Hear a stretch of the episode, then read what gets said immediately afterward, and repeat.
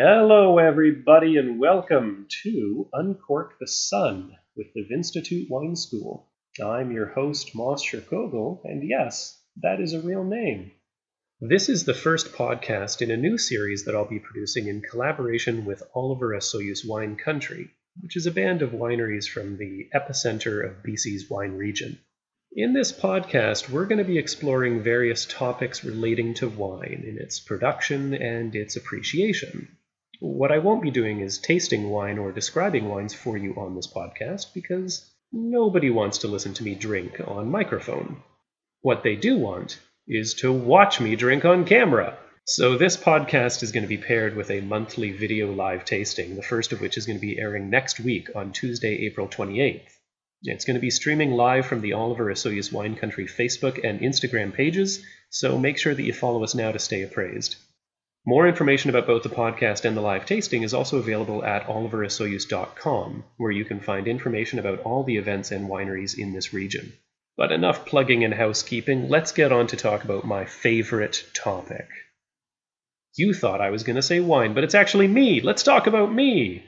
If you haven't met me before, I'm the founder and chief educator, uh, by which I mean basically the only educator at the Vinstitute Wine School, which is a public learning institution for the betterment of understanding of the wines of British Columbia or something like that. I don't actually remember my own tagline. A typical Vinstitute class involves a group of people sitting at a couple of tables together face to face, tasting a number of wines and learning about not only the concepts behind winemaking and wine appreciation, but about the context of British Columbia wine and how it relates to wine in general. Now, for those of you who are listening to this podcast when it first comes out, you'll have a pretty good understanding of why a close, intimate gathering of a bunch of strangers in a small room is suboptimal. And if you're listening to this far enough in the future that you don't know what I'm talking about, then that's very encouraging news. So today I'm talking to you from my own home. The message right now from Destination British Columbia is Explore BC later. The message from the Oliver Osoyoos Winery Association is Uncork the Sun at home. These are good messages right now. It's important for people to stay at home, to keep social distance, and to support local businesses in whatever way is possible while still maintaining safety. Lovely thing is that British Columbia wine is accessible to you right now, right where you are, inside your own home. You can have a case shipped to you, and it could possibly even arrive tomorrow, certainly within a couple of days. And so this is a very good time for people to be examining the topic of today's show, which is your personal wine cellar.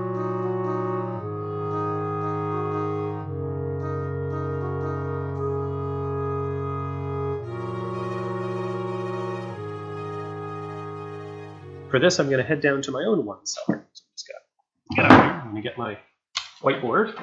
This is my uh, personal whiteboard, my home whiteboard. I have a whiteboard everywhere that I go. I've got a whiteboard in my car. And I'm just going to head downstairs to where I keep my wine. I'm going to touch on a few different concepts here today. The first is how to cellar your wine. The second thing is going to be what makes a certain wine cellar well. What is it about certain wines that age better than other wines? And the third thing that I'm going to talk about is how to know what you have that you should drink now or what you should leave for later. Let's start with how to cellar your wines, how to create a wine cellar, or if you're not actually going to create a, a proper formal wine cellar, at least how to keep them in a way that is going to uh, maintain consistency and ensure proper aging without any wine spoiling. It shouldn't be a surprise to anybody listening that wines can become damaged over time and with age. There are various factors that can afflict a wine and uh, either spoil it a little bit so that it isn't quite ideal, or straight up destroy it, uh, making it completely undrinkable. Obviously, all these are things that we want to avoid. We all know how this goes. You do your trips to the Okanagan, you learn exactly how many cases of wine you can fit into the trunk of your hatchback, you sign up for some wine clubs, you start to get wine shipped to you on a semi regular basis, and eventually you hit the singularity. The singularity in technology is the point where machines gain consciousness and artificial intelligence is born. The singularity for a wine drinker is when the amount of wine that you're purchasing suddenly begins to outstrip the amount of wine that you're drinking on a daily basis. That is when you become a collector, whether you know it or not. This is excellent. You want the singularity. Wine is such a strange product because we tend to sell it to you uh, before it's ready. It's like buying an unripe avocado at the store and bringing it home anticipating that it'll be ready for you to make guacamole next week. With wine, we're not really looking at weeks, we're looking at months, years, uh, sometimes even decades, although I don't want people to assume that every wine can last for 20 years. In fact, very few of them can. It's been said that less than 1% of wines produced are actually worthy of aging for 10 years, if even that.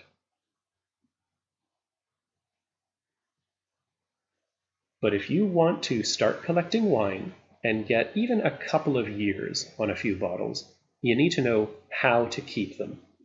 There are four factors to consider when you're planning where in your house you're going to keep your wine. And those factors are light, temperature, humidity, and vibration. Number one, light. This is the easiest for you to manipulate, but it's also one of the most damaging factors against wine. You want to keep your wines away from natural sunlight because UV radiation will cause something that's called light strike, which sounds like a magic card, but it's actually damage that's caused to a wine by UV getting in and, and messing with messing with the molecules basically. Most bottles are tinted and treated to resist UV radiation, but you don't want to play with fire. So it's best to just keep your wines in a dark place where you have complete control over the lighting. The second factor is temperature, and I was wrong. Temperature is actually the most important thing, even more so than lighting. Because if you have a wine too cold or too hot, especially too hot, you will ruin it faster than you could possibly imagine. I was at work a couple of years ago and I was uh, reading information off the back of some labels. And so I had three bottles of wine sitting in my office. This was the evening. It was April, early April. The sun had already gone overhead, and I put those three bottles of wine onto the windowsill of my office, and then I went home. I got into work the next morning at nine o'clock, and the early April morning sun, just a couple of hours of sunlight, had done enough damage just by shining through that window to completely wreck all three bottles. The wine had expanded, it had pushed their corks out, and all three of them tasted like balsamic vinegar. Heat and sunlight together, but, but heat is the big factor here, very, very bad for wine. The ideal conditions that you want to cellar your wine in are somewhere between 12 and 15 degrees Celsius. That is the optimal. If it's a little bit cooler than that, or if it's a little bit warmer than that, not so bad. The danger zone for wine starts around 21 degrees Celsius, and the low end of danger point is kind of around 4 degrees Celsius. So realistically, you can store your wine anything between, say, 5 and 20 degrees Celsius without being too concerned, as long as you keep it stable. Fluctuations in temperature, if it's going up and down and up and down, will completely erode that wine. And so, whether it's 8 degrees or whether it's 18 degrees, you just have to keep it constant. And that 12 to 15 degree mark, perfect. Absolutely perfect. The third factor to talk about is humidity. And I'm just going to say briefly that ideal humidity for storing wine is between 50% and 75%. And I will say no more about that because I don't understand humidity and have nothing interesting to add. The fourth element to consider is vibration. This is unfortunately something that's going to be pretty much out of your control. You know Brad Pitt and Gwyneth Paltrow's apartment in the movie Seven, where the train runs right by their window and everything shakes and all the dishes shake. And by the end of that movie, neither of them are really in a position to care about that, anyways. But for you, it will be an ongoing concern. If you live dangling from the underside of a SkyTrain track, or if you're next to an airport, heavy machinery site, or anywhere that you're getting constant rumbling vibrations coming through your home, then you might have a problem for wine. That is going to cause it to break down much, much faster. So if you live in a place that has this vibrational hazard, um, you're pretty much going to have to build a gyroscope assembly to keep your wine hovering in a neutral position suspended off the ground. Or you can store your wine at your parents' place. Now, I'm down here in my own cellar, and I want to talk about the conditions that I have here. You see, I don't have a fancy barrel cellar created in my own home. I keep about uh, about 150 bottles of wine here, and I have them down in my basement. The temperature down here is great. It never goes above maybe 17 degrees, even in the hottest point of summer, and it stays fairly consistent even through the different seasons. And this is where I keep all my wine. I've built some wine shelves so that I can keep the wine sideways and I can clearly see the ends of all the bottles. I'll admit that I have a couple of boxes here that I'm stepping over that have wine that I haven't categorized yet or that I don't have space for on the shelves. But this brings me to the idea of technique. How do you store your wine? A lot of people know that it's recommended for you to store wine sideways, but that is a little bit dependent on how that wine is packaged. You see, the idea of keeping a wine sideways is so that you keep the cork moist. Cork is still the most common method of sealing a bottle of wine, but cork is organic, it's natural, and that means that it is prone to um, natural failure. It can crack, it can split, and it can allow too much oxygen to get into your bottle of wine and wreak havoc on it before you have a chance to drink it. The solution is to keep your bottle of wine sideways so that the cork stays saturated, stays damp, and therefore doesn't dry out and crack and let oxygen in or wine out. But lots of people have asked me if they need to still keep a bottle of wine sideways if it has a screw cap sealing it or a synthetic cork. And the answer is no. There's no reason that you have to keep a screw cap bottle sideways because the screw cap isn't going to fail in the same way as a dry cork.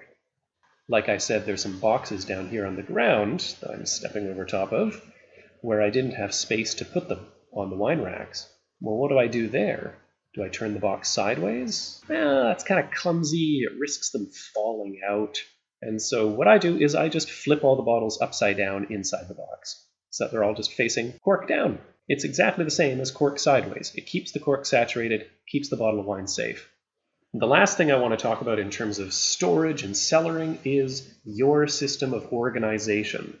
Because I work in the wine industry, I wind up collecting a lot of wine. And I collect wine for all different reasons. I'll go into tasting bars, I'll try things, I'll buy bottles of wine that I think would be really good to talk about in a class, or I'll buy bottles of wine that I think would be really good with a certain type of food. And I always think to myself, I'm going to remember this. I'm going to remember why I bought this wine or what I'm going to do with this wine. Of course, I'm going to keep it all right up here. Steel trap. And then the highwayman comes on the radio, you know, the highwayman by the highwayman, and I start thinking about that weird Johnny Cash verse where he's talking about being a space trucker, and it's gone. So, what I did a while back is I invested in a pen that can write on glass, that can write on bottles. And now I write upside down on the neck of the bottle so that when I put it sideways into my shelf, I can read it. I write whatever the context was. I will write the date that I got it, I'll write who I got it from if it was a gift or something special, and then I write what the purpose is. Some people keep spreadsheets on their computer to track all the wine that they have. Some people have a physical inventory like a manifest, and some people use apps like Cellar Tracker. All of these methods work because they are methods. And the point is, once you start to collect enough wine, you're going to need a method to keep track of it so that you're not forgetting about wines that need to be drunk and missing their perfect window. And that, speaking of perfection, is an excellent segue into what makes a wine age well?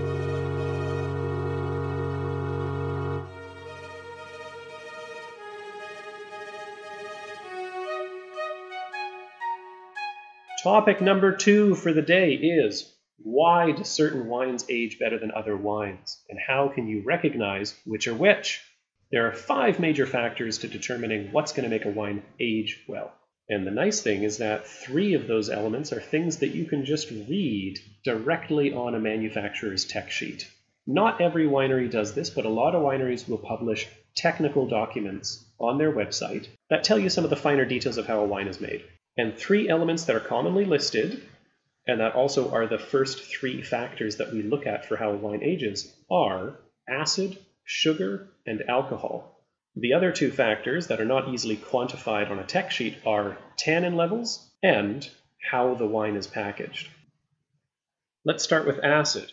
Some people find acid a little bit scary. You know, it's, a sort of a caustic warning label, picture of a red hand dissolving, something that gangsters use to destroy bodies. But all wine is acidic, and what's more, we love it. It adds freshness, it adds brightness, it adds energy. And a low acid wine, a really low acid wine, tends to taste flabby and kind of limp.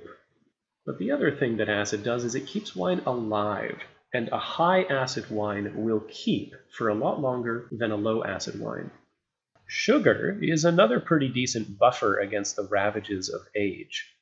A little bit of sugar isn't really going to make much difference, so the difference between a dry wine and an off dry wine isn't really going to tip the scales too drastically. But when we get into dessert wines, or when we get into sweet sparkling like Prosecco style, or we get into sweet fortified wines like port, that level of sugar is going to really help that wine keep. Ice wines age beautifully, and one of the reasons is that you're taking uh, usually a high acid grape like Riesling to begin with, and then you're leaving quite a bit of sugar in there, and both those factors together are going to keep it alive for decades. And since I mentioned fortified wines like port, the third factor that we're looking at here is alcohol. Alcohol is a bit of a funny one. It takes a dip right in the middle. If you have a low alcohol wine, it actually will age quite well. And then if you have a high alcohol wine, like a fortified wine where you're pushing more than maybe 18% alcohol, those are going to age really, really beautifully. Some of the longest lived wines in our world right now are fortified wines that have the triple advantage of high alcohol, high tannin to begin with, and some element of sweetness too. The weakest point in the alcohol scale for aging is, ironically, where almost all of our wines are falling, which is right in the middle. Anything between, say, 13.5% and call it maybe 16% is this volatile zone of alcohol. When you have a 14.5% red wine, which is incredibly typical for the South Okanagan, that is uh, uh, an area where you can get some testiness. The alcohol can destabilize the wine when it's at that level. If you have lower alcohol wines, if they're below 13.5%, then you're safe from that volatility. And when you've pushed over 16%, then you've gotten to the saturation of alcohol, where it takes over and, as the name implies, basically fortifies the wine. Now, this is not to say that you have to go down to your cellar and dump out all your wines that are 14 or 14.5% alcohol. They're probably fine. They're just not receiving the benefit that comes from either low or very high alcohol. Next, let's finally talk about tannin. This is a really important factor that a lot of wine drinkers are at least tangentially familiar with. White wines don't have tannin. Red wines have tannin. Light red wines like Pinot Noir have very little tannin heavy red wines, like around here in BC, you'd be seeing your Cab Sauves, your Petit Verdot, maybe some Syrah. But These are wines that are going to have high tannin. And high tannin wines are going to age better than low tannin wines because the tannin creates a barrier, a buffer, to reuse the word that I've used a whole bunch already. And this barrier, this buffer, is here to protect against oxygen. All wines are going to have some oxygen inside them already. There's a little bit of headspace in every bottle. We don't fill it directly to the top. And there's more air getting in and out even while the wine is sitting sealed up. And that oxygen threatens to deteriorate and degrade the quality of the wine, but tannin gets in its way first. A really ideal candidate for a wine that you should put into your cellar and keep for a few years is a young red wine that has beautiful flavor, interesting aroma, characteristics that you really enjoy, However, in which the tannin is just a little bit too rough and a little bit too grippy to begin with. Tannin can be abrasive, it can be harsh, but it does not stay that way. If the tannin in a wine is tasting a little bit too rough, a little bit too aggressive, you just give it time. You just give it a couple years and it'll smooth right out. And that wine will be so much better for it. The final thing to consider is how the wine is actually manufactured, how it's packaged up. We already mentioned this before, but tinted bottles are going to be more resistant to light exposure. Clear bottles, on the other hand, like those that are used to package rosés that you can see the beautiful color through, pose quite a risk, and you need to pretty much immediately put them in the dark and keep them in the dark, or you have to drink it. I recommend drinking it. The other element of packaging to consider is the closure, how the wine is sealed. Does it use a cork, which is soft and porous and therefore allows a little bit of air to come in, a little bit of air to go out, and generally is considered to be better for the aging of red wines that have a lot of tannin?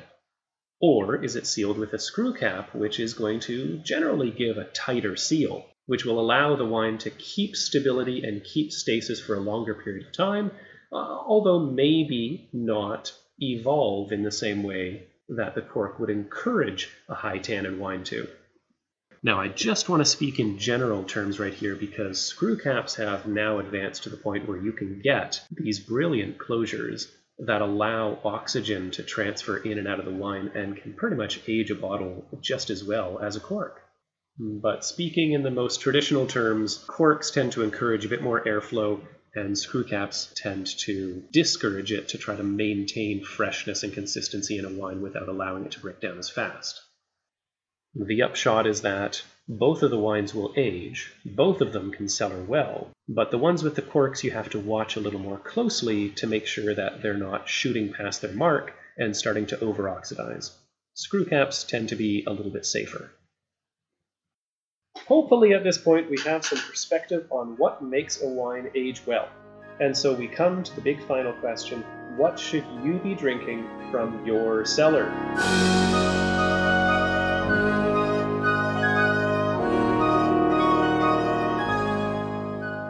What are you going to be opening up tonight?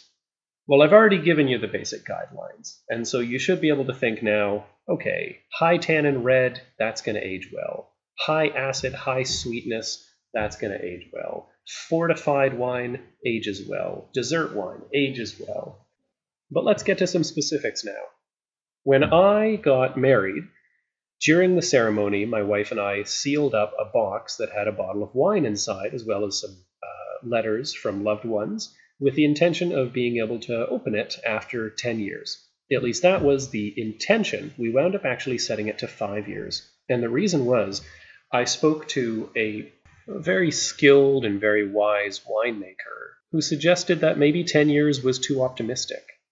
In his words, he didn't think that there were many British Columbia wines that were designed to last 10 years. Now, since that time, I have found many examples that I would use to refute that idea of his.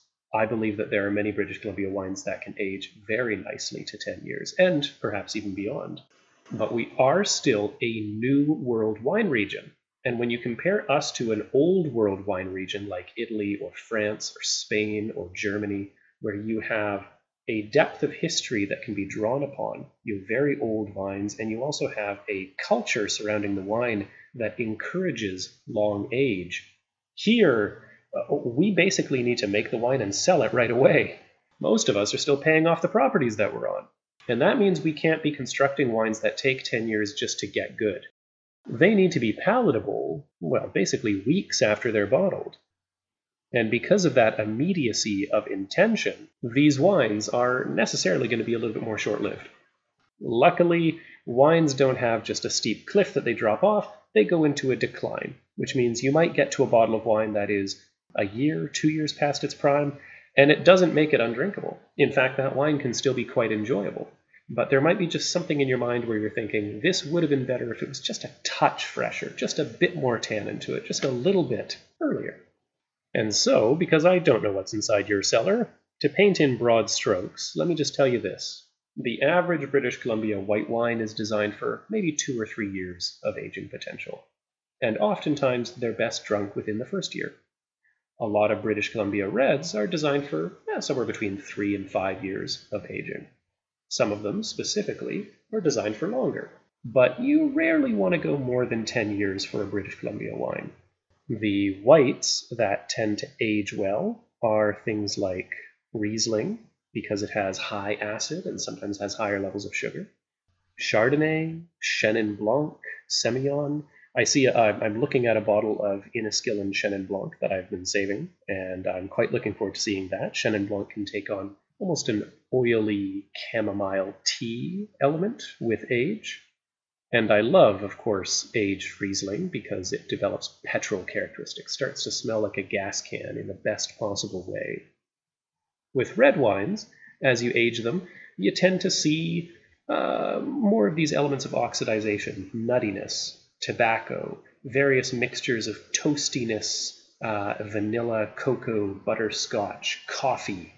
If you have a Syrah, it'll tend to bring out um, either more floral aspects like violet or more smoky aspects like uh, getting into cured meats. Pinot Noirs will tend to lean into earthiness and forest floor, and uh, your, your Cab Sauves and your Merlots will tend to go much more towards these um, sort of cigar boxes, these, uh, these desiccated dry tobacco leaf characteristics. If you like the bright, fresh fruitiness of a wine, you want to drink it when it is young. An aged wine is not inherently better than a young wine. It's just different. Young wines showcase a lot of the primary characteristics of what you're getting from the grape itself. You're getting fruit, you're getting flowers, you're getting herbal characteristics. And as the wine ages, it shows these tertiary characteristics, which is what we call the characteristics that come with age. Like I said, these are the tastes of oxidization, the nuttiness, the toastiness, the somewhat more subdued or earthy characteristics. To give you some dates, if a red wine was harvested in 2010, and of course the year that is on the label is the year of harvest, it has nothing to do with when the wine was produced, when it was manufactured, when it was released. It always has to do just with the harvest. So if your bottle of wine says 2010, means it was picked in 2010. Let's say it took two years producing it, so it was uh, released or released bottled in 2012. So at that point, we would say that that's an eight-year-old wine. For white wines, if a wine was harvested in 2016, took maybe less than a year to produce, released in 2017, you'd be looking at a three year old white right there. And that would be a pretty good year to start with. So if you have any reds that are older than 2010, and if you have any whites that are older than 2016, I would get to those first, and I would drink those right away just to uh, make sure that they are still good. And if you have any rosés kicking around from any vintage, you should probably drink those now too. I mean, things are starting to warm up, spring is here, and generally speaking, rosés are not necessarily designed to age. They're designed for immediate consumption. And besides, you can always order more from your favorite Oliver Osoyoos winery. And if you have any sparkling wines, basically treat them like still wines. It's actually quite surprising how few, even proper French champagne, are designed to age for more than 10 years. I know people have the perception of champagne being a wine that you keep forever and ever and ever, but those are champagnes coming from very specific vintages under very specific circumstances. And generally speaking, after a sparkling wine is bottled, it is similar to a table wine in its aging potential. But the last and best advice that I can give to you is that if you have a particular bottle of wine in your cellar that you're curious about, something that you're interested in trying, but you don't want to taste it too early. You want to be able to give it its due and allow it to age and mature into something that will show its best self and give you the best experience. How do you know if you should drink it or not? Well, I can't tell you because this is a one way audio medium and I can't actually hear what you're saying to me right now. I'm sorry, no matter how hard you try. Instead, you gotta just ask the winery itself. As I already mentioned, some wineries post tech sheets online that have material data about the wines that they've made, and those often include cellaring recommendations, how long they think that you can put it down for. But even better than that, just send them an email or give them a phone call and tell them that you have a bottle of this wine from this year and you just want to know how it's shaping up. Generally speaking, we at the wineries tend to keep our wine even after we sell out. We'll hold back some bottles of every vintage and we'll go back to them from a winemaking perspective to understand the way that they're aging, which means that the winemaker at a winery will usually understand how everything tastes still from their back catalog. So there's really no harm in asking. Thank you all for listening to Uncork the Sun today with me. I hope that you've learned a thing or two, and more than that, I hope that you're inspired to dig into your own wine collection at home, or to expand your wine collection by ordering some BC wine online right now from any of the 40 plus wineries that are offering special shipping deals right now from all over Osoyoos wine country. To find a list of these wineries and to learn more about them, your place to go is www.oliverosoyoos.com to explore the full range of Oliver Osoyoos wine country. As well, I really hope everyone's going to join us for the live video tasting next week on Tuesday, April 28th. More details to come on the Oliver Osoyoos Wine Country Facebook page and Instagram, so follow us now to keep up to date with our coming virtual events. And if you want to post about the show, use the hashtag UncorkTheSun. The next podcast in this series will be released in two weeks' time, so keep an ear out for that as well. If you have any questions about wine that you'd like answered, or topics that you'd like me to cover on this show, you can reach me at moss at vinstitute.ca. That's moss, M O S S, just like the plant, except I'm a human being, at vinstitute.ca. This podcast is a collaboration between Oliver Osoyoos Wine Country and the Vinstitute Wine School. The music for this episode was kindly provided by my friend Olav. To hear more of his work, visit olav, that's O-L-A-V, bandcamp.com. The host has been myself, Moss Sherkogel, in my house, hiding from my children. Whether you're experiencing the beauty of the South Okanagan from the comfort of your own home, or whether you're planning a trip here for the future, we hope that you will uncork the sun with us.